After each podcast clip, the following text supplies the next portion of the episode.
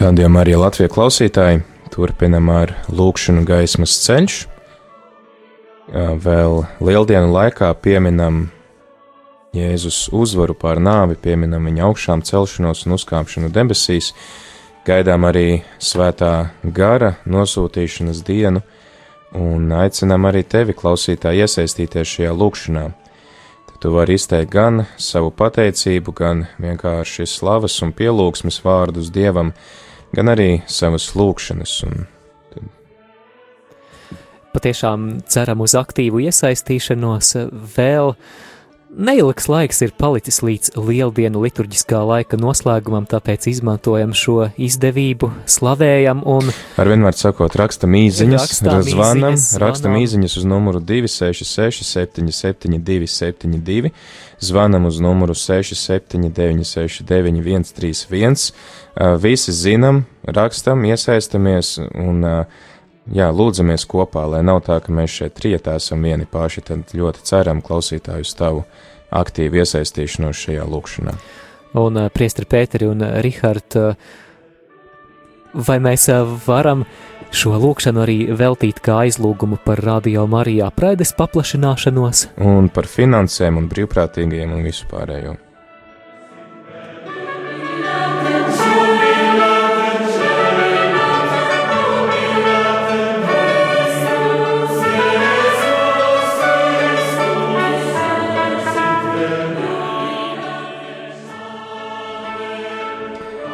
Dieva tēva un dēla un svētā gara vārdā.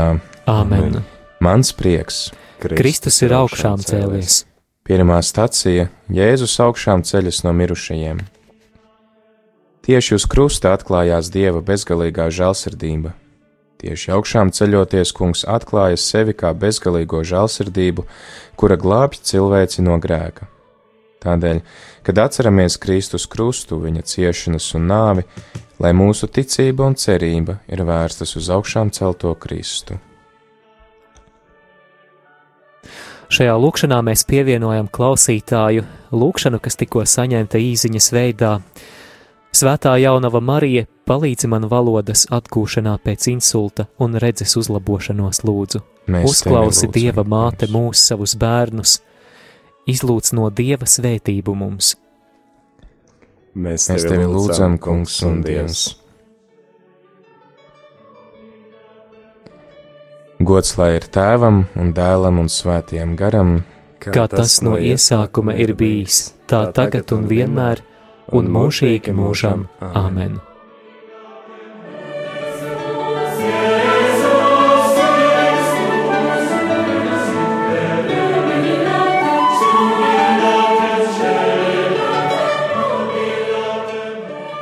Mans prieks, Kristus ir augšām cēlies. otrā stacija - apstuļi ierodas pie tukšā kapa. Krusts nav Dieva pēdējais vārds. Pēdējais vārds tika teikts naktī un no rīta, kad viņi nāca pie Kristus kapa. Vispirms sievietēm, pēc tam apstuļiem, kuri redzēja kapu tukšu, un pirmo reizi izdzirdēja vārdu augšām cēlies. Pēc tam viņi paziņoja to citiem un kļuva par augšām celtā lieciniekiem.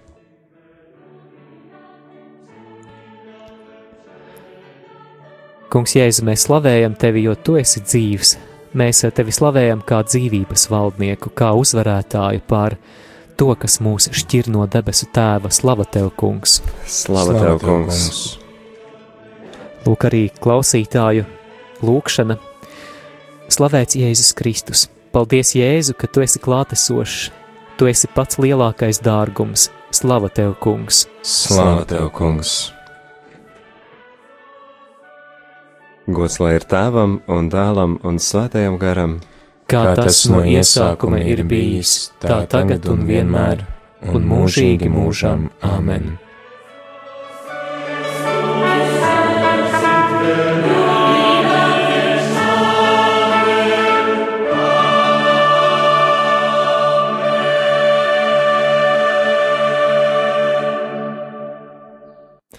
Mans prieks, Kristus ir augšām cēlies. trešā stacija Emmausas mācekļi. Un notika, ka, esot kopā ar tiem pie galda, Jēzus paņēma maizi, svētīja to un lauza, un deva viņiem. Tad tiem atvērās acis, un tie viņu pazina, taču viņš izzuda to skatienam. Kungs, Jēzu Kristu, mēs slavējam tevi par uh, tavu vārdu, ka tu mums to palīdzi labāk saprast. Mēs slavējam arī par evaharistiju, par tavu reālo klātbūtni visvētākajā sakramentā. Paldies Tev par svēto misi, ko mēs varam apmeklēt šeit tik viegli, tik bieži. Slava Tev, Kungs! Slava Tev, Kungs! Gods lai ir tēvam un dēlam un svētajam garam. Kā tas no iesākuma ir bijis, tā tagad un vienmēr, un mūžīgi mūžam. Āmen!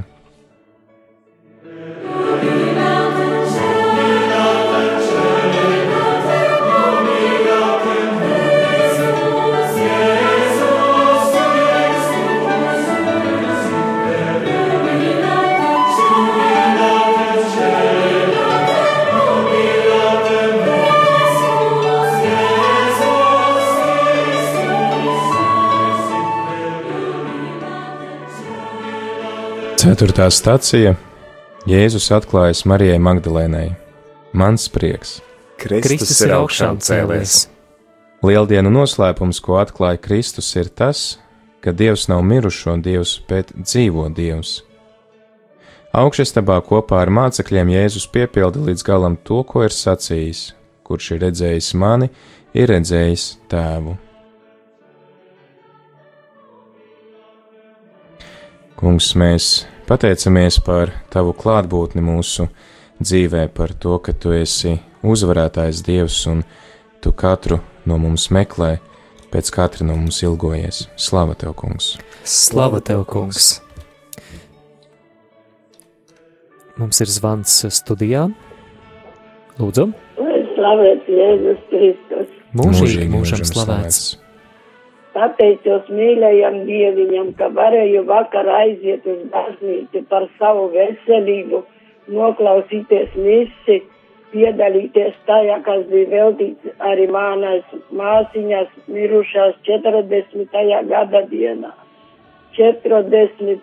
Tas ir slava tev, kungs, par visam tavam žēlestībam, ka uzklausi manas lūgšanas. Slava par visu, slava par radio Mariju ka varu katru dienu noklausīties to un lūgties līdzi ar visiem. Slava tev, kungs! Slava, Slava, Slava tev, kungs! Paldies par jūsu lūgšanu, lai Dievs jūs svētī. Mums ir vēl kāds fans studijā. Jā, droši varat mēģināt zvanīt vēlreiz. Gods lai ir tēvam un dēlam un svētiem garam. Kā tas no iesākuma ir bijis, tā tagad un vienmēr, un mūžīgi mūžam. Āmen!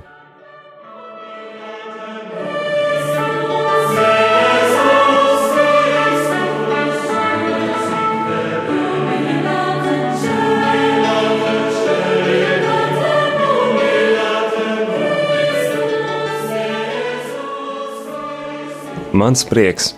Kristus ir augšām cēlies. Piektā stacija - augšām cēlies Jēzus parādās mācekļiem. Mūsu ticība un cerība ir vērstas uz augšām celto Kristu, un uz Kristu, kurš pirmās dienas vakarā stāvēja starp mācekļiem, kuri bija pulcējušies augšstabā. Viņš nopūtās un teica: Saņemiet svēto garu! Pievienojam klausītāju lūgšanu Lūdzu par aigu un viņas bērniņu veiksmīgu nākšanu pasaulē. Paldies visiem, kas lūdzas. Mēs tevi lūdzam, Zem, kungs un dievs.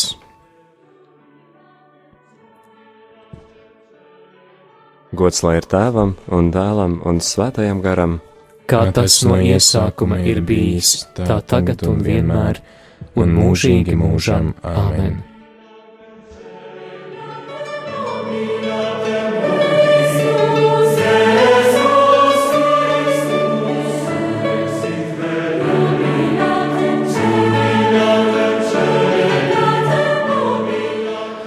Mans prieks, Kristus ir augšām cēlēs.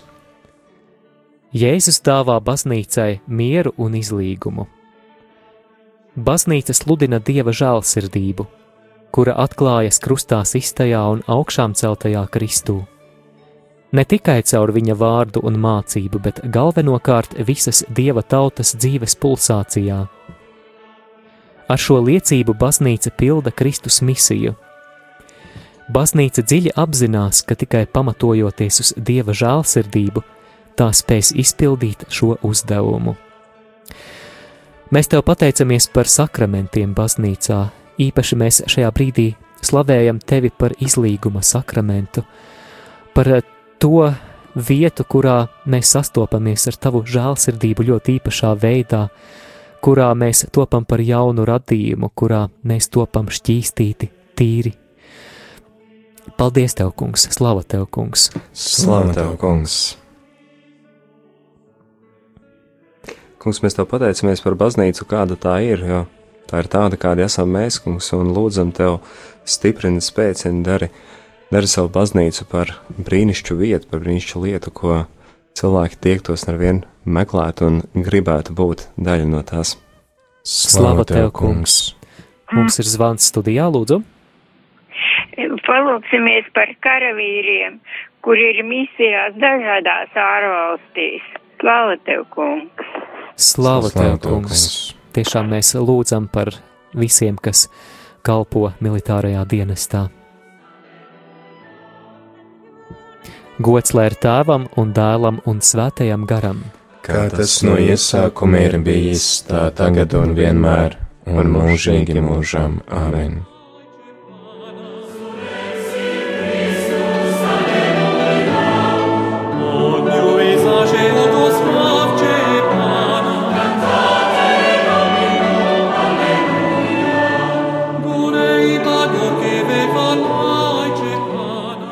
Mans prieks, Kristus ir augšām cēlies. Septītā stacija - augšām cēlies kungs stiprina Toma ticību. Kurš ir redzējis mani, ir redzējis tēvu. Baznīca sludina dieva žēlsirdību un dzīvo no tā, ka pastāvīgi domā par Kristu, koncentrējas uz viņu, viņa dzīvi un evaņģēliju, par viņa krustu un augšām celšanos. Viss, kas pamatojas dzīvā ticībā un baznīcas mācībā, lai skatītu Kristu, tuvina mūs tam, lai skatītu tēvu.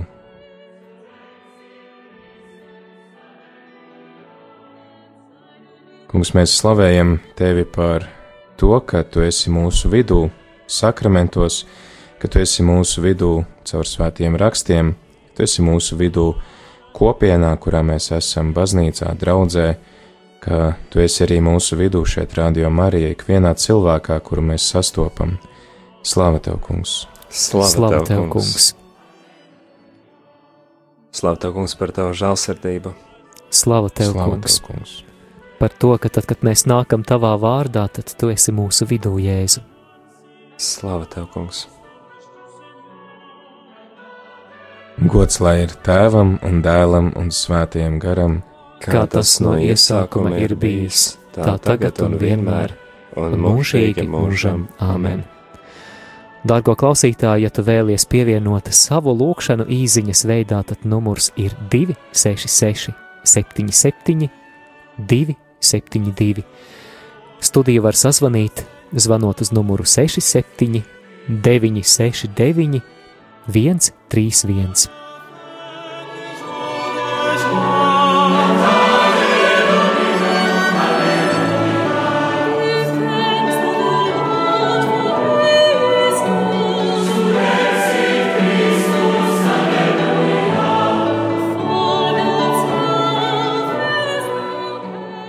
Mans prieks! Kristus ir augšām cēlies. Astotā stacija - tikšanās ar kungu pie Galilejas jūras. Kristus, iemiesojoties mīlestībā, kas īpašu uzmanību pievērš tiem, kuri cieš, izsalkušajiem grēciniekiem, liek atklāt tēvu, kurš ir bagāts žēlsirdībā. Tajā pašā laikā kļūstot cilvēkiem par tuvāk mīlestības paraugu, Kristus aicina uz žēlsirdību. Kungs, pateicamies Tev par maizi dienascho, ko Tu mums dāvā par garīgo un eh, maizi, ko uz galda likt, Kungs, un lūdzam, lai mums nekad tās netrūktu, un, un lūdzam, lai neviens nebūtu badā un izsalkumā, Kungs, bet tiešām paēdini visus. Es Tevi lūdzu. tevi Lūdzam, lūdzam, Kungs kungs un un Dievs. Dievs. Vārds klausītājiem, lūdzu. Kristus ir augšām cēlies. Patiesi augšām cēlies. Pateicos par visām saņemtām žēlastībām, par uzklausītajām lūkšanām un slavu Tev, kungs. Un pateicos par Radio Marija kolektīvu, par visām lūdzu Tavu žēlastību, palīdzību, svētību ar visām finansēm un visām Radio Marija kol, uh, vajadzībām. Un par visu paplašināšanos. Un pateikt par visu, par visu, ka mēs esam tāda liela ģimene, kopīgi lūgties un slavēt Dievu. Slava Kristum! Slava tev, kungs! Paldies jums par lūkšanu. Mums ir vēl kāds zvans, lūdzu. Lai to slavēts Jēzus Kristus, augšām Kristus mūžam cēlā. slavēts. Pateicos Dieva mātei par maija mēnesi aizejošo, ko mēs lūdzam un veltījam rošu kronītī. Tāpat vēl turpināsim, mēs lūksimies, bet maija mēnesīs aiziet šī gadā. Slava Dievam, Tēvam un Dēlam un Svētajam garam!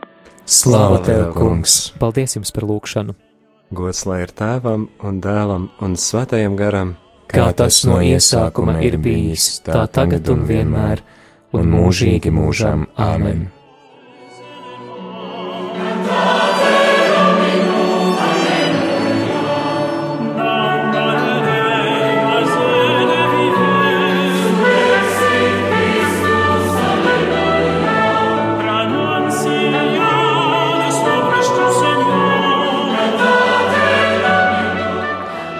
Mans prieks, Kristus ir augšām cēlies. kungs, piedot Pēterim un uztic viņam ganāmpulku. Augšām cēlies Jēzus piedeva Pēterim viņa aizliekšanos. Tādā veidā Kristus uzstāja uz nepieciešamību piedot otram. Kad Pēteris jautāja Jēzum, cik reizes ir jāpiedod tuvākajam, Jēzus atbilde par 77 reizēm ir simbolisks skaitlis, kas nozīmē to, ka ir jāspēj piedot ikvienam katru reizi.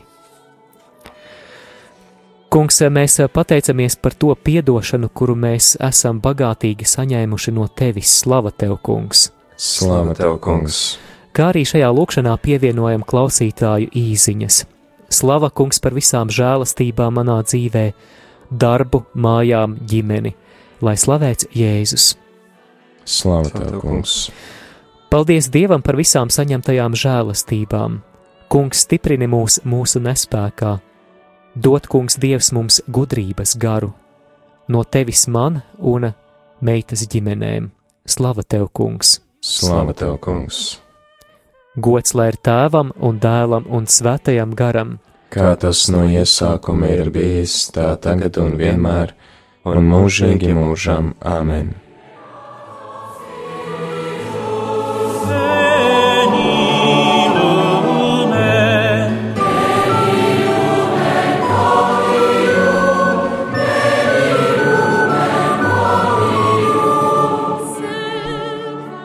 Mans prieks, Kristus ir augšām cēlies. desmitā stacija, Jēzus sūta savus mācekļus. Baznīca sludina patiesību par Dieva žēlastību, kas atklājas Kristū un pauž to dažādos veidos, cenšoties paust žēlsirdību cilvēkiem. Tajā pašā laikā lūdzam Dieva žēlsirdību, lai cilvēks tiktu pasargāts no visiem draudiem mūsdienu pasaulē.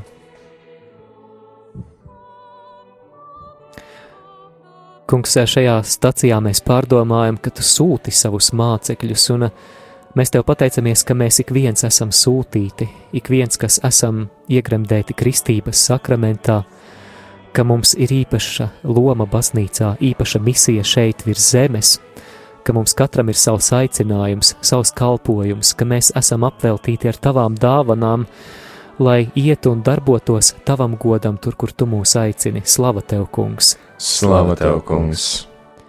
Mēs tevi slavējam arī par Radio Marija misiju visā pasaulē un Latvijā. Mēs tev pateicamies arī, par tām lielajām lietām, kuras to caur šo radiostaciju vēl darīsi turpmāk. Slava tev, kungs! Slava tev, kungs! Mums mēs tev pateicamies un slavējam un lūdzam, lai bagātīgi svētī visus radio Marija brīvprātīgos, kas tieši šādā veidā iet kā tavi mācekļi, sako tavai gribai un, un, un sludina evaņģēlīju vēsti ar Radio Mariju. Slavu tev, Slava tev kungs! Un pievienojam arī klausītāju lūgšanu. Lūksimies par visiem, kuri ir atkarību mocīti. Mēs tevi lūdzam, kungs un dievs! Gods lai ir tēvam un dēlam un svētiem garam, kā tas no iesākuma ir bijis, tā tagad un vienmēr, un mūžīgi mūžam Āmen!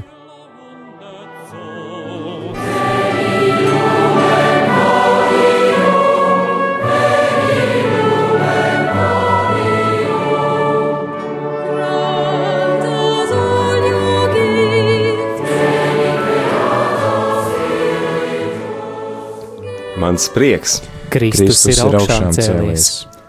11. stācija Jēzus tiek uzņemts debesīs. Kurš ir redzējis mani, ir redzējis tēvu. Baznīca sludina dieva žēlsirdību un dzīvo no tā, ka pastāvīgi domā par Kristu, koncentrējas uz viņu, viņa dzīvi un evaņģēliju, par viņa krustu un augšām celšanos. Viss, kas pamatojas dzīvā ticībā un baznīcas mācībā, lai ar skatītu Kristu tuvina mūs tam, lai skatītu tēvu.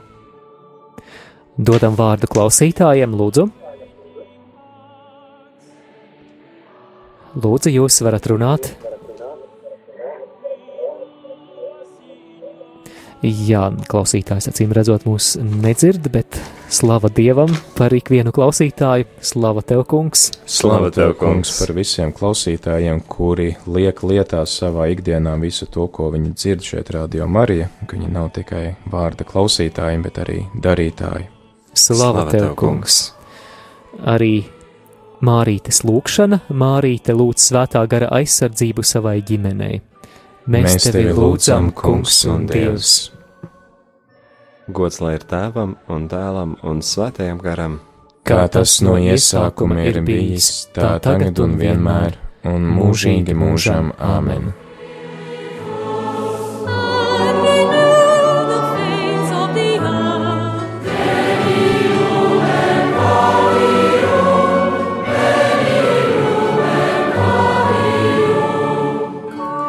Mans prieks! Kristus ir augšām cēlies! 12. stacija Mācekļi un Marija gaida svētā gara atnākšanu. Jēzus ciešanas nevar izprast pilnībā visā to dziļumā, neņemot vērā Marijas klātbūtni tajās.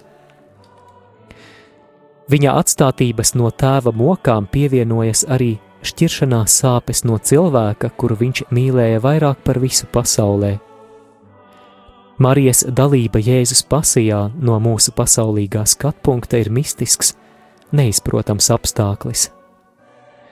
Vai kāds, zinot, ka viņam draud vislielākais negods un spīdzināšana, nebūtu visiem spēkiem laicīgi atturējis savu vismīļāko cilvēku no iespējas redzēt viņa eksekūciju?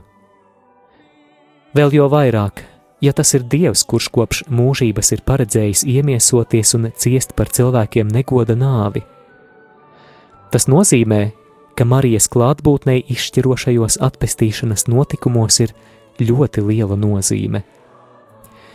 Marijai ir visdziļākā izpratne par dieva žēlastību, zināt, cik tā maksā un cik liela tā ir. Vārds klausītājiem, lūdzu!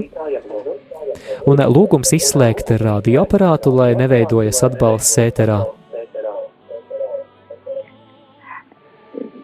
Žēlsirdīgais Dievs, tu e, spēji visu, un es no sirds lūdzu atgriešanās žēlastību Jānim, Andrejā, Rolanda, Melitai, Ultim. Slava tev, kungs!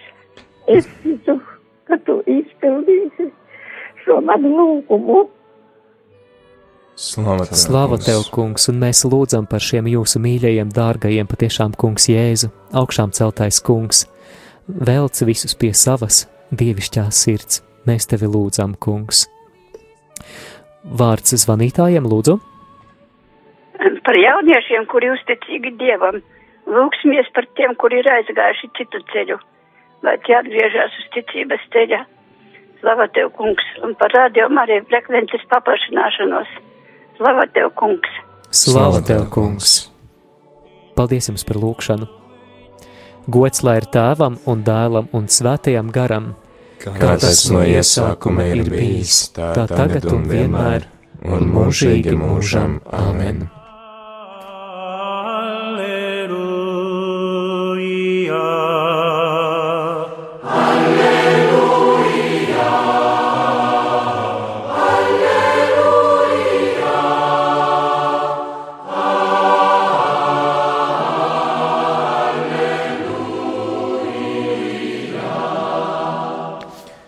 Mans prieks, Kristus ir augšām cēlies. Jēzus nosūta svēto garu. Krustā sistā un augšām celtā Jēzus Kristus vārdā, viņa mesijāniskās misijas garā, mēs paceļam savu balsi uz debesīm un lūdzam, lai arī tagadējā laikā atklājas mīlestība, kura ir tēvā, dēlā un svētajā garā, lai tā ir spēcīgāka par katru ļaunumu mūsu modernajā pasaulē. Klausītāju īziņa, nāc svētais gars, visaugstā dāvana, nāc mūsos žēlastības avots, nāc mūsos dedzīgā žēlsirdība, nāc mūsos patiesības gars, nāc mūsos. Un eh, vēl kāda lūkšana. Slava un pateicība debesu tēvam par ceļu, pa kuru viņš mūs ved, jo īpaši brīžos, kad paši nesaprotam, kāpēc lietas notiek, kā notiek.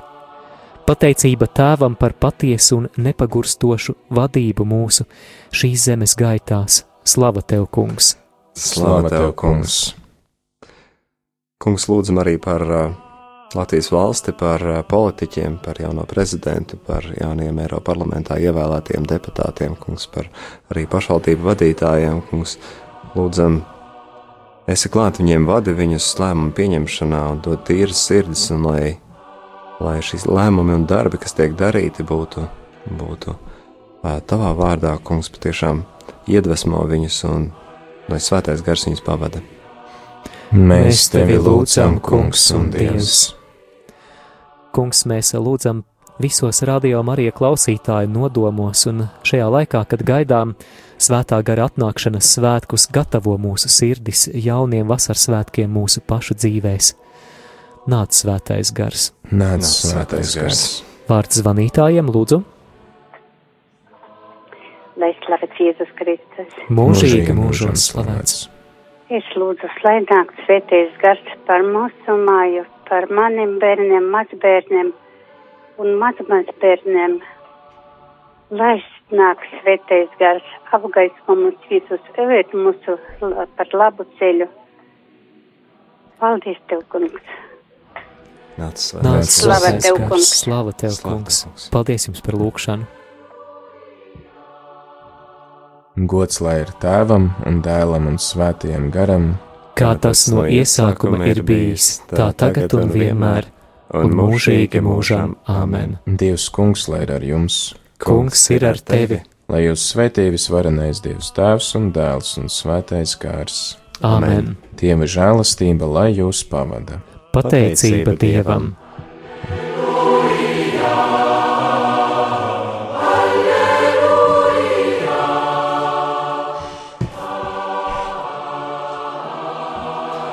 Paldies, tev, klausītāji, par lūgšanu. Patiešām paldies, ka esi klātesošs, ka tu esi ar Radio Mariju un visos šajos aizlogumos un vajadzībās kopā ar citiem brāļiem, māsām Kristu, kas esam vienoti ar nu, brīnišķīgu mūsdienu tehnoloģiju iespēju, lai kur mēs būtu, mēs varam būt klāt viens otram, vienoties un zinām, ka kopīgā lūkšanā patiešām ir spēks. Un paldies visiem, kas arī tiešām iesaistās. Jā, ar īsiņām, ar zvaniem, paldies! Un Mārim paldies! Paldies arī, Tas ir labākais. Paldies arī visiem radio Marija atbalstītājiem, kas eh, ziedo, un eh, paldies arī šajās dienās par jūsu lūgšanām, par mūsu paplašināšanos, un varbūt tiem klausītājiem, kuri nav dzirdējuši aktualitātes, varbūt varam atgādināt, ka ir pavērusies kāda iespēja piedalīties konkursā uz divām frekvencēm - Jēkabpilī un Cēsīs, un lūdzam Mēs jūsu- noteikti pieteiksimies Jā, lūdzam, konkursiem, bet tad arī mums ir vajadzīgs tavs atbalsts klausītāji, tavas lūkšanas, lai tad arī tie visi ceļi tā pavarās, ka mēs šos konkursus varam uzvarēt un uh, iegūt vēl divas jaunas frekvences. lieldienu laiks kopā ar Radio Marija Latvija.